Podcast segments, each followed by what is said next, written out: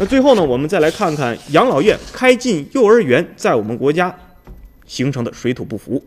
养老院和幼儿园融合在一起的地方，老人和孩子们一起嬉笑玩耍，参加各种的活动。类似的模式呢，在我们中国被称为叫老幼同养。一名业内人士表示，目前国内开展此种模式的机构只有三家，分别在武汉、南京和贵阳。武汉同心院是三家之一。从上个世纪九十年代开始呢，开始尝试老幼同养。他们在实践中发现呢，这种模式有温情的一面，同时也是暴露了很多的问题。因为老年人和小孩的生活习惯呢，包括生活方式啊、卫生啊、安全方面的要求差异非常的大。同心院的院长高德明说：“日常工作中，既要尊重老年人，又要照顾小孩，不是什么非常容易的事儿。”五年前呢，七十六岁的何婆婆是住进了这家。养老院现在呢，他每天早上六点半起床，先到公园里跳一会儿广场舞。八点半，幼儿园的孩子们陆续进园的时候，他会准时回来，趴着围栏啊，看他们做操。实验了十几年，这个院的院长高德明发现，这种模式对于老人的身心健康和孩子的人格培养确实是非常的有好处，甚至是改变了老年人对养老院的看法。这位老人叫何婆婆，她说啊。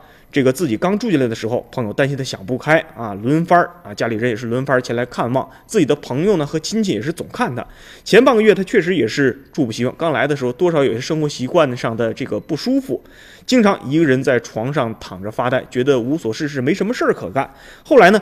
幼儿园那边的老师呢，是拉着他参加小朋友们的这些娱乐活动啊，给小朋友们这个举办的一些歌舞表演呐，这个唱歌比赛啊，当当评委。他很认真的把这些活动呢，是从头到尾呢，全部都是给参加下来了。觉得这些孩子确实非常的可爱，通通给了一百分，自己也觉得很开心。从孩子的角度来看呢，他们受到的影响不像老人那么明显。